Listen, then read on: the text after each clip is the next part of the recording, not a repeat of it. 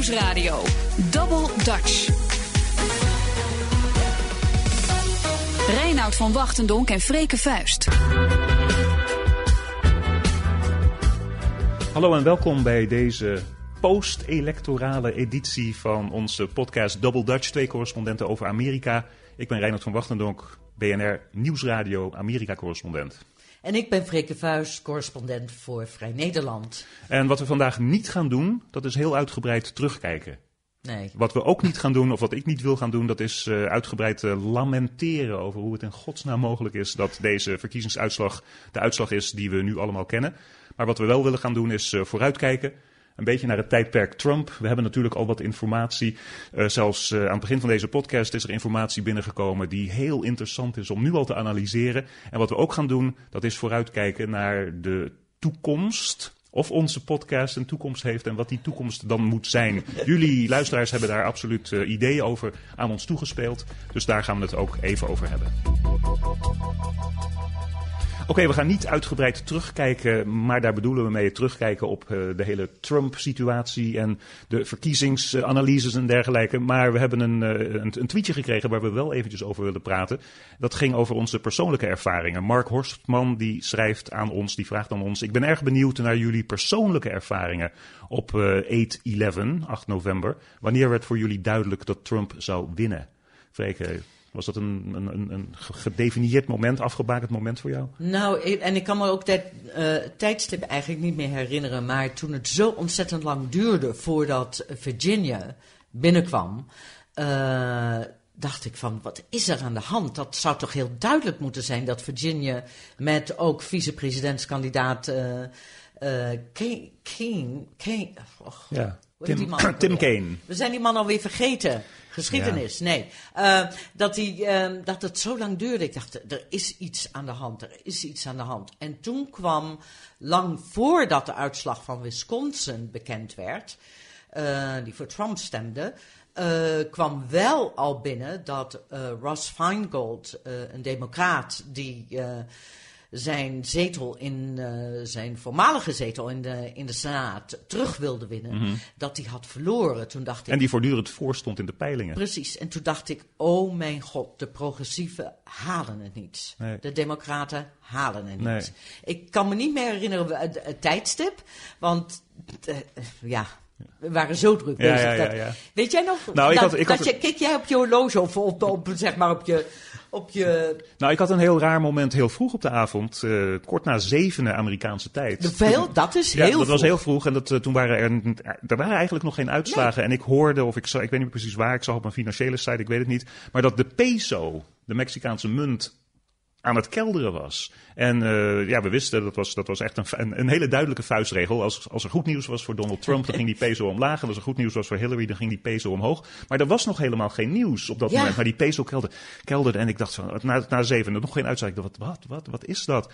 En toen kwam het moment dat ik begon te, op, op te merken en te horen dat er in die twee uh, Roosevelt-staten, industriestaten, waarvan we allemaal dachten, uh, Wisconsin en Michigan, dat die voor Hillary waren. Ja. Alhoewel, hè, in, de, in de laatste week, oké, okay, we gaan geen autopsie Nee. doen, maar oké, okay, even, even snel. In de laatste week was die Donald Trump wel naar die staten gegaan. En iedereen zei van, ja, je bent gek, maar kennelijk wist hij iets. Toen daarvan bleek dat het veel en veel moeilijker voor Hillary zou gaan worden, dacht ik, of wist ik, dat die, uh, die, die, die blanke, um, we gaan ze niet boos noemen, die, die, die blanke mannen, die vakbondsleden, kennelijk toch heel erg waren aangesproken door de boodschap van uh, jullie banen zijn verloren aan de internationale verdragen. Uh, dat, dat soort dingen. Toen dacht ik, uh, dat zal om een uur of negen zijn geweest. Verrek, het gaat verkeerd. En er liep iemand binnen op de redactieruimte van BNR in New York, waar we aan het uitzendingen maken waren. En die zei, wat, wat, wat, wat is er? Wat kijk je raar? Ik zei, ik denk dat Trump gaat winnen. En die, en die persoon die zei, jij? Uh, want Ja. iedere podcastluisteraar weet dat wij dat nou, ten eerste niet verwacht hadden en ten tweede een, een, een, geen goede ontwikkeling vinden. Um, dus, dus, dus, ja, dus zo zat dat. En toen ben ik gewoon helemaal overgegaan, want we waren uitzendingen aan het maken en een mooie uitzending aan het maken. Toen ben ik gewoon helemaal overgegaan op professioneel kijken wat er gebeurt, analyseren. Natuurlijk. En, En, uh, dat, moeten we ook ja, doen. en Dat, moeten we ook doen. En we zijn journalisten. Waarbij ik één aantekening wil maken. Dat, ehm, dat ik heb... eh, ik heb... Oké. Ik heb duidelijk heel erg verkeerd ingeschat. En vele dingen zijn, hebben we natuurlijk allemaal heel veel mensen verkeerd ingeschat. Maar één ding die ik zelf verkeerd heb ingeschat, terwijl ik er toch het enorm bewust van was. Want ik heb toen in juli heb ik een groot verhaal voor Vrij Nederland geschreven over Hillary de Derangement Syndrome. En hoe dat al 25 jaar aan de gang is. Om het afschilderen van, van Hillary als, als corrupt, als een leugenaar, als niet betrouwbaar, et cetera. En dus ik was me dan buitengewoon goed bewust. Ik heb gedacht dat het, eh, het seksisme van Trump, Trumps Achilleshiel Oh, was. Je hebt, je hebt dat zo gezegd. Of wij Ik hebben heb- dat zo geconcludeerd. Dat, Ja. dat, dat, ja. Ik weet nog dat jij, jij, terug, jij blikte terug. Ik zei, ik heb één ding heb ik goed gehad. En dat is het feit dat, de, dat, dat, zijn, ehm, dat zijn ondergang de vrouw. de, de vrouwenstemmer zou worden. En dat is dus niet het geval geweest. 53% van de witte vrouwen heeft op Trump gestemd. Dat is veel hoger dan ik had gedacht. Iedereen. Ja, iedereen had gedacht. En, ehm, en als feministe wil ik daar in de komende maanden ook eens heel erg eh, naar kijken. Ja. Want eh, daar kan ik nog geen antwoord op geven. Daar, daar, daar zullen allerlei eh, elementen hebben meegespeeld. eh, oh, die ik nog niet begrijp. BNR Nieuwsradio. Double Dutch. Ja, en dan nu het, eh, het vooruitkijken. Twee onmiddellijke, heel interessante ontwikkelingen op zo'n beetje de allereerste dag dat Donald Trump als president-elect eh, ook commentaar moet gaan leveren op kritiek die- op hem komt. Eh, het eerste is, is, dat, er een, dat, er, dat er berichten zijn uit Rusland zelf, van, van Russische functionarissen, onderministers en, en, en het Russische persbureau, waarin staat dat Donald Trump en zijn campagneteam wel degelijk in de aanloop naar de verkiezingen contact hebben gehad met de Russen. Trump heeft dat eh, altijd ontkend. Die werd er altijd boos over, ook tijdens de, de debatten. Hij zei, ik ken die Poetin helemaal niet. Eh, dat was het ene moment waarop Hillary Clinton hem beschuldigde dat hij een marionet was Ja. eh, van, van Poetin. En hij zei, nee, ik ben een marionet jij bent een marionet.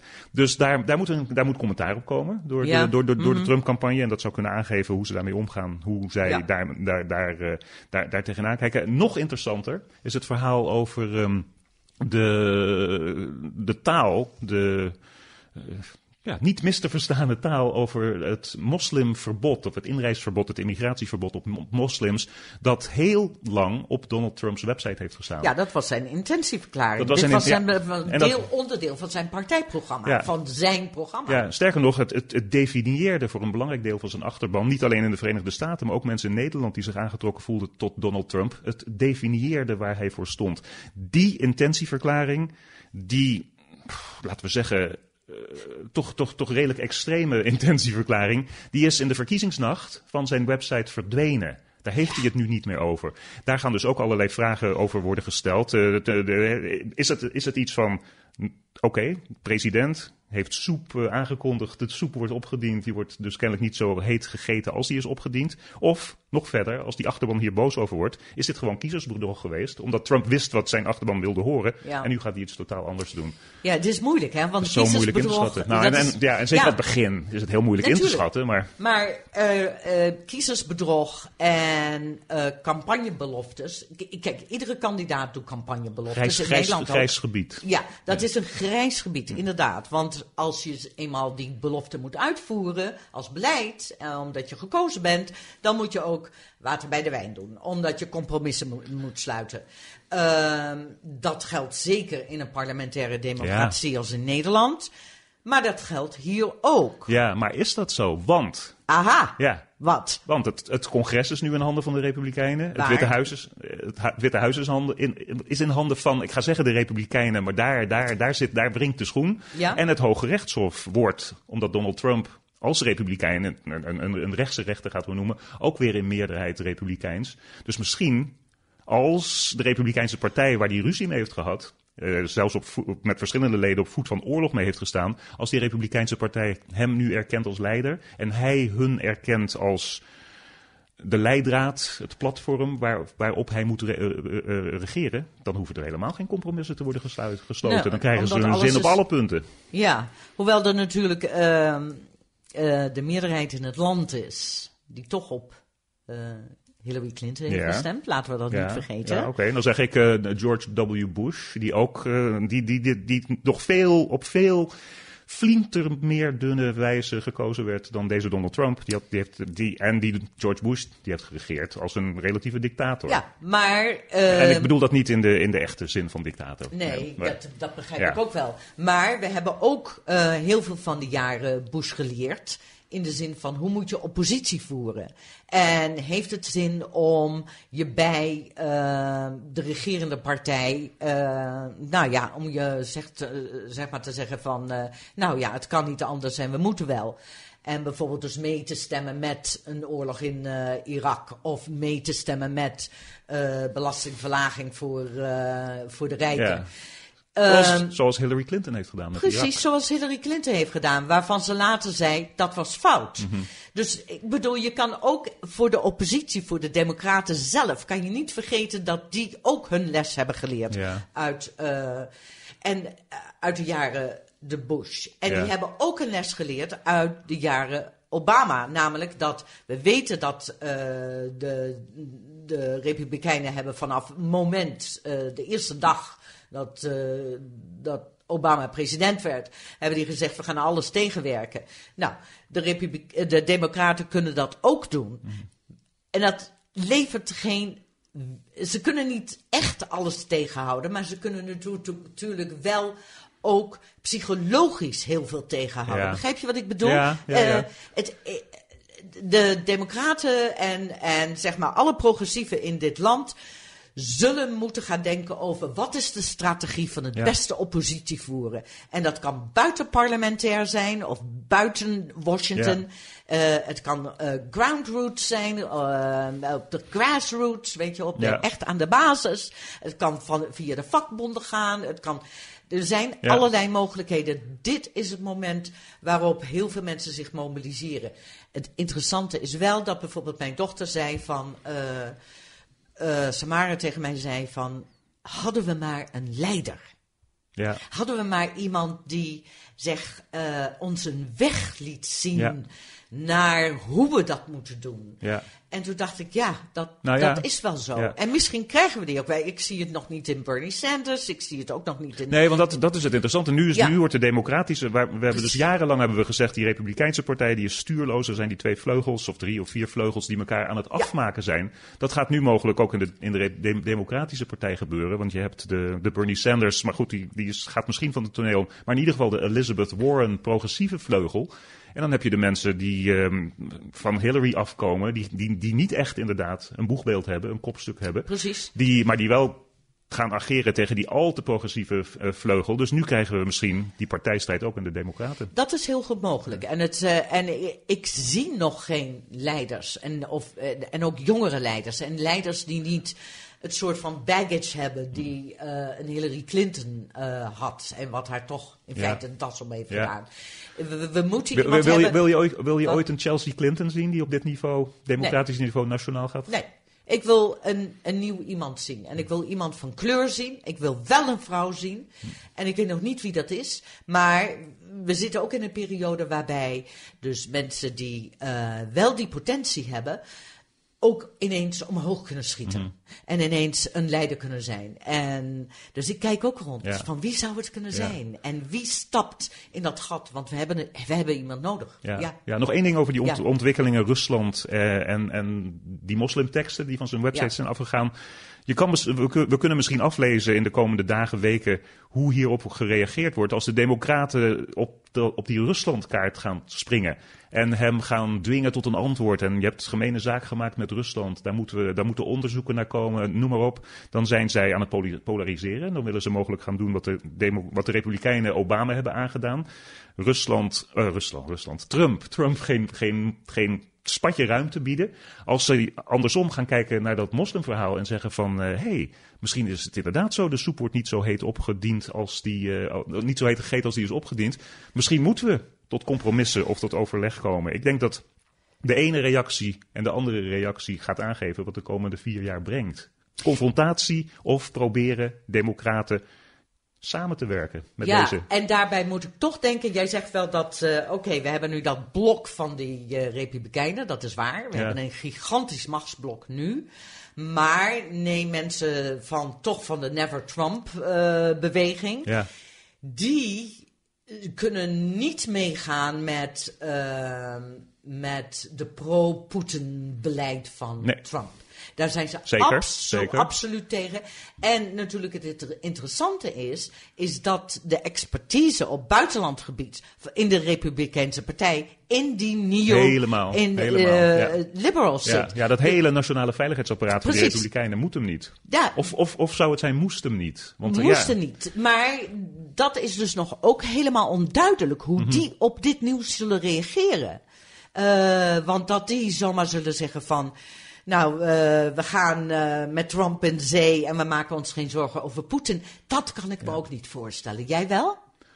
Nee, dat kan ik me zeker Nee. niet voorstellen. Aan de andere kant, ook die Republikeinen die hem niet moesten, het Republikeinse establishment, kunnen geen andere conclusie trekken dan, dan dat de Republikeinse partij nu van Donald Trump is. En willen ze erbij blijven horen. Daarom zei ik, eh, ze moeten hem niet, of is het moesten hem niet. Als ze erbij willen blijven horen, dan moeten ze mogelijk, moeten zij mogelijk compromissen eh, eh, sluiten met zichzelf.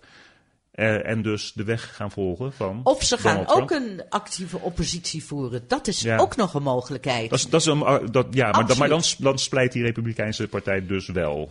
En dat is ook nog Terwijl een ze nu op mogelijkheid. de top van hun, van hun numeriek gesproken macht staan. Van de macht, dat kan ook nog. Want laten we niet vergeten dat er ook nog allerlei andere dingen spelen. Er spelen allerlei rechtszaken tegen Donald Trump. En hoe die zullen uitpakken is ook nog Ja. helemaal onbekend.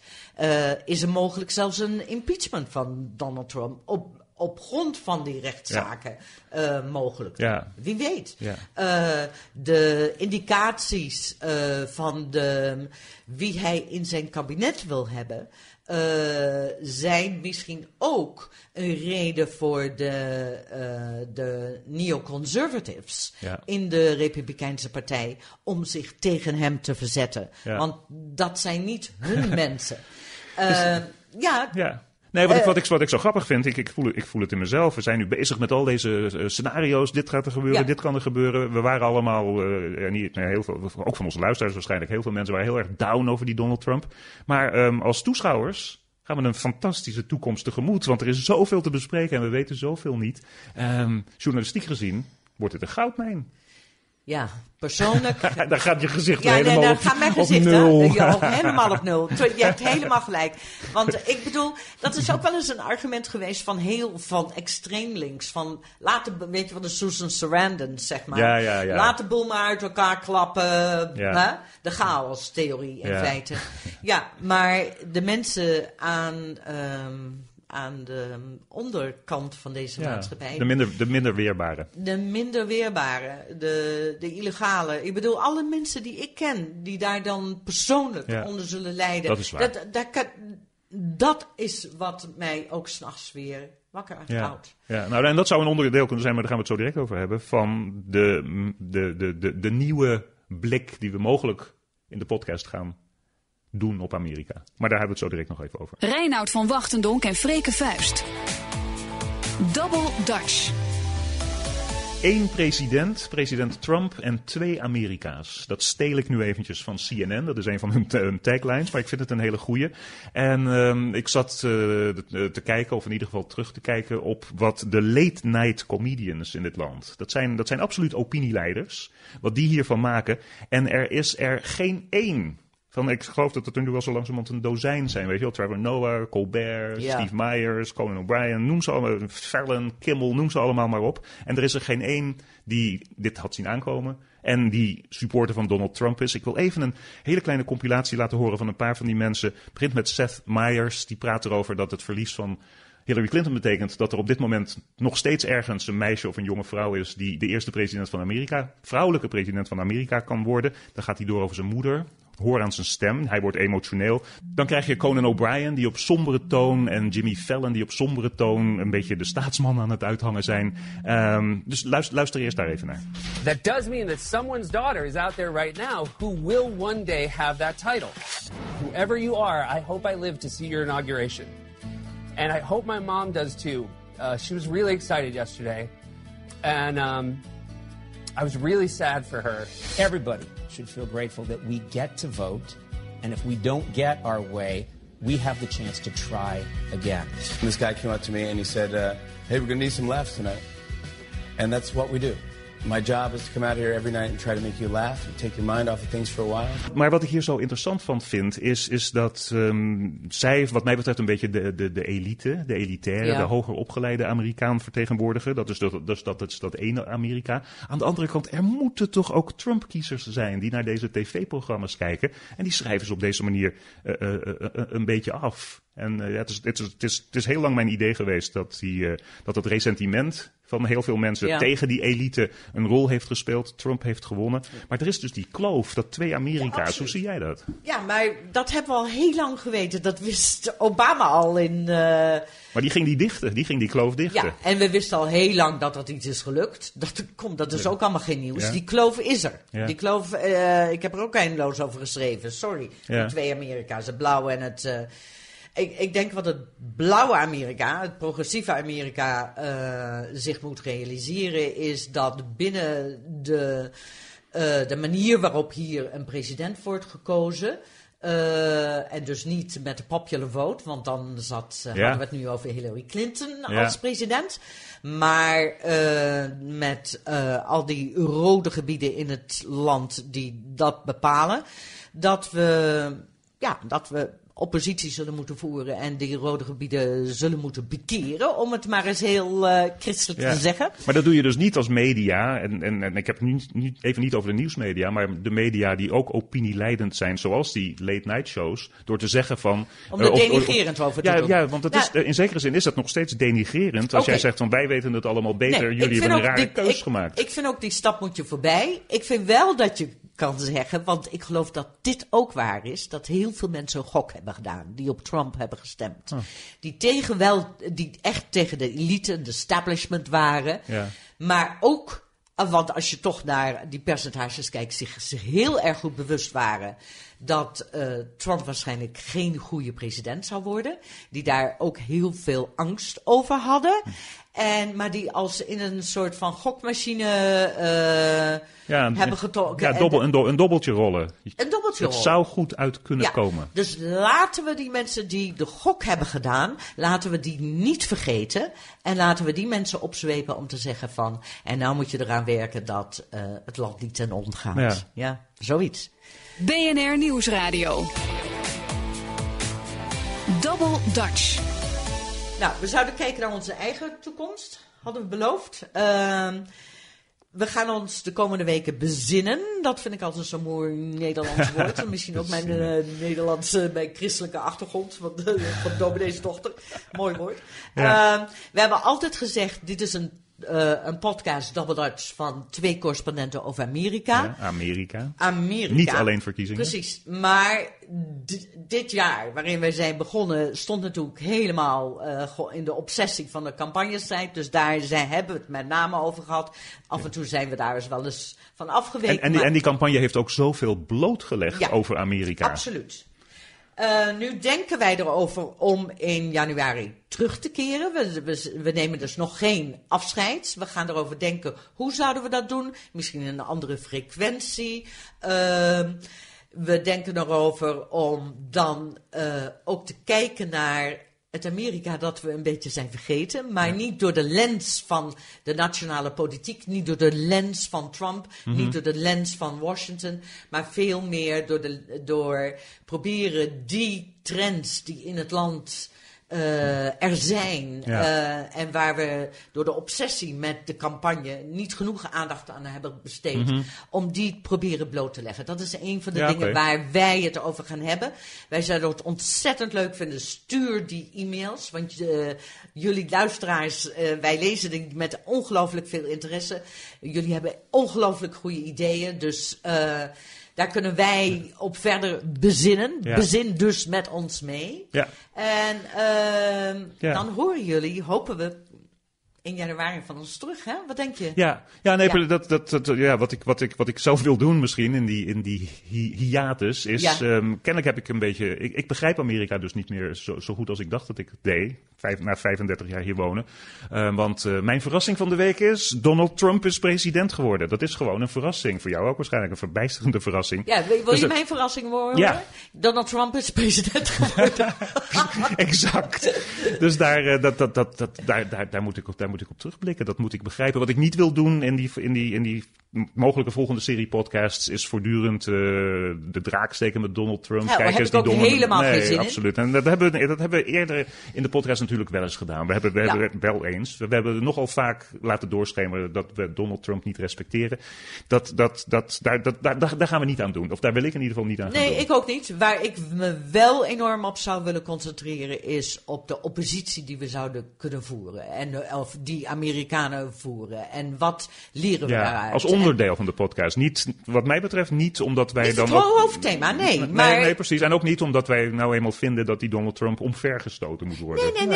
Maar omdat ik denk dat we daaruit ook belangrijke lessen, ook voor Europa, kunnen leren. Ja. Want eh, een van de dingen die nu natuurlijk heel erg duidelijk is geworden, dat het, het Donald Trump fenomeen geen uitsluitend Amerikaans Nee. fenomeen is, maar een globaal Ja. fenomeen. En dus als we kijken naar van wat gaan mensen nu doen, nu, door echt, de, nu hij echt daar in het Witte Huis zit, Ja. dat, dat kan ook heel interessant Ja. worden. Voor Heb- ons en, en Ja. ook voor Europa. Heb jij ook een beetje, dat, eh, ik, ik spreek nu weer voor jezelf, maar heb jij dit ook een beetje, eh, allerlei Nederlandse mensen die komen aankloppen bij mij en die zeggen van ik begrijp het niet door die Amerikanen, wat zijn jullie toch een raar volk, Eh, Donald Trump president. En ik zeg, jongens, kunnen we op 18 maart verder spreken en, en eens kijken wat er bij jullie is gebeurd. Tuurlijk, heb jij dat ook? is ook het eerste wat ik altijd zeg. Maar goed, eh, dat, dat is niet om, eh, om Nederland terug op zijn eigen verantwoordelijkheid te Nee. wijzen. Maar ehm, Het is een wereldwijd ja, fenomeen. het is een Ja. wereldwijd fenomeen. Oké. Double Dutch, twee correspondenten over Amerika. We komen mogelijk bij jullie weer terug in januari. Ik, ik ben Reinhard van Wachtendonk, Amerika-correspondent voor BNR Nieuwsradio. En ik ben Freke Vuist, Amerika-correspondent voor Vrij Nederland. Ons e-mailadres is doubledutch.bnr.nl. We zijn er mogelijk weer. Ja, en vooral als jullie meedenken over hoe het in de toekomst verder moet.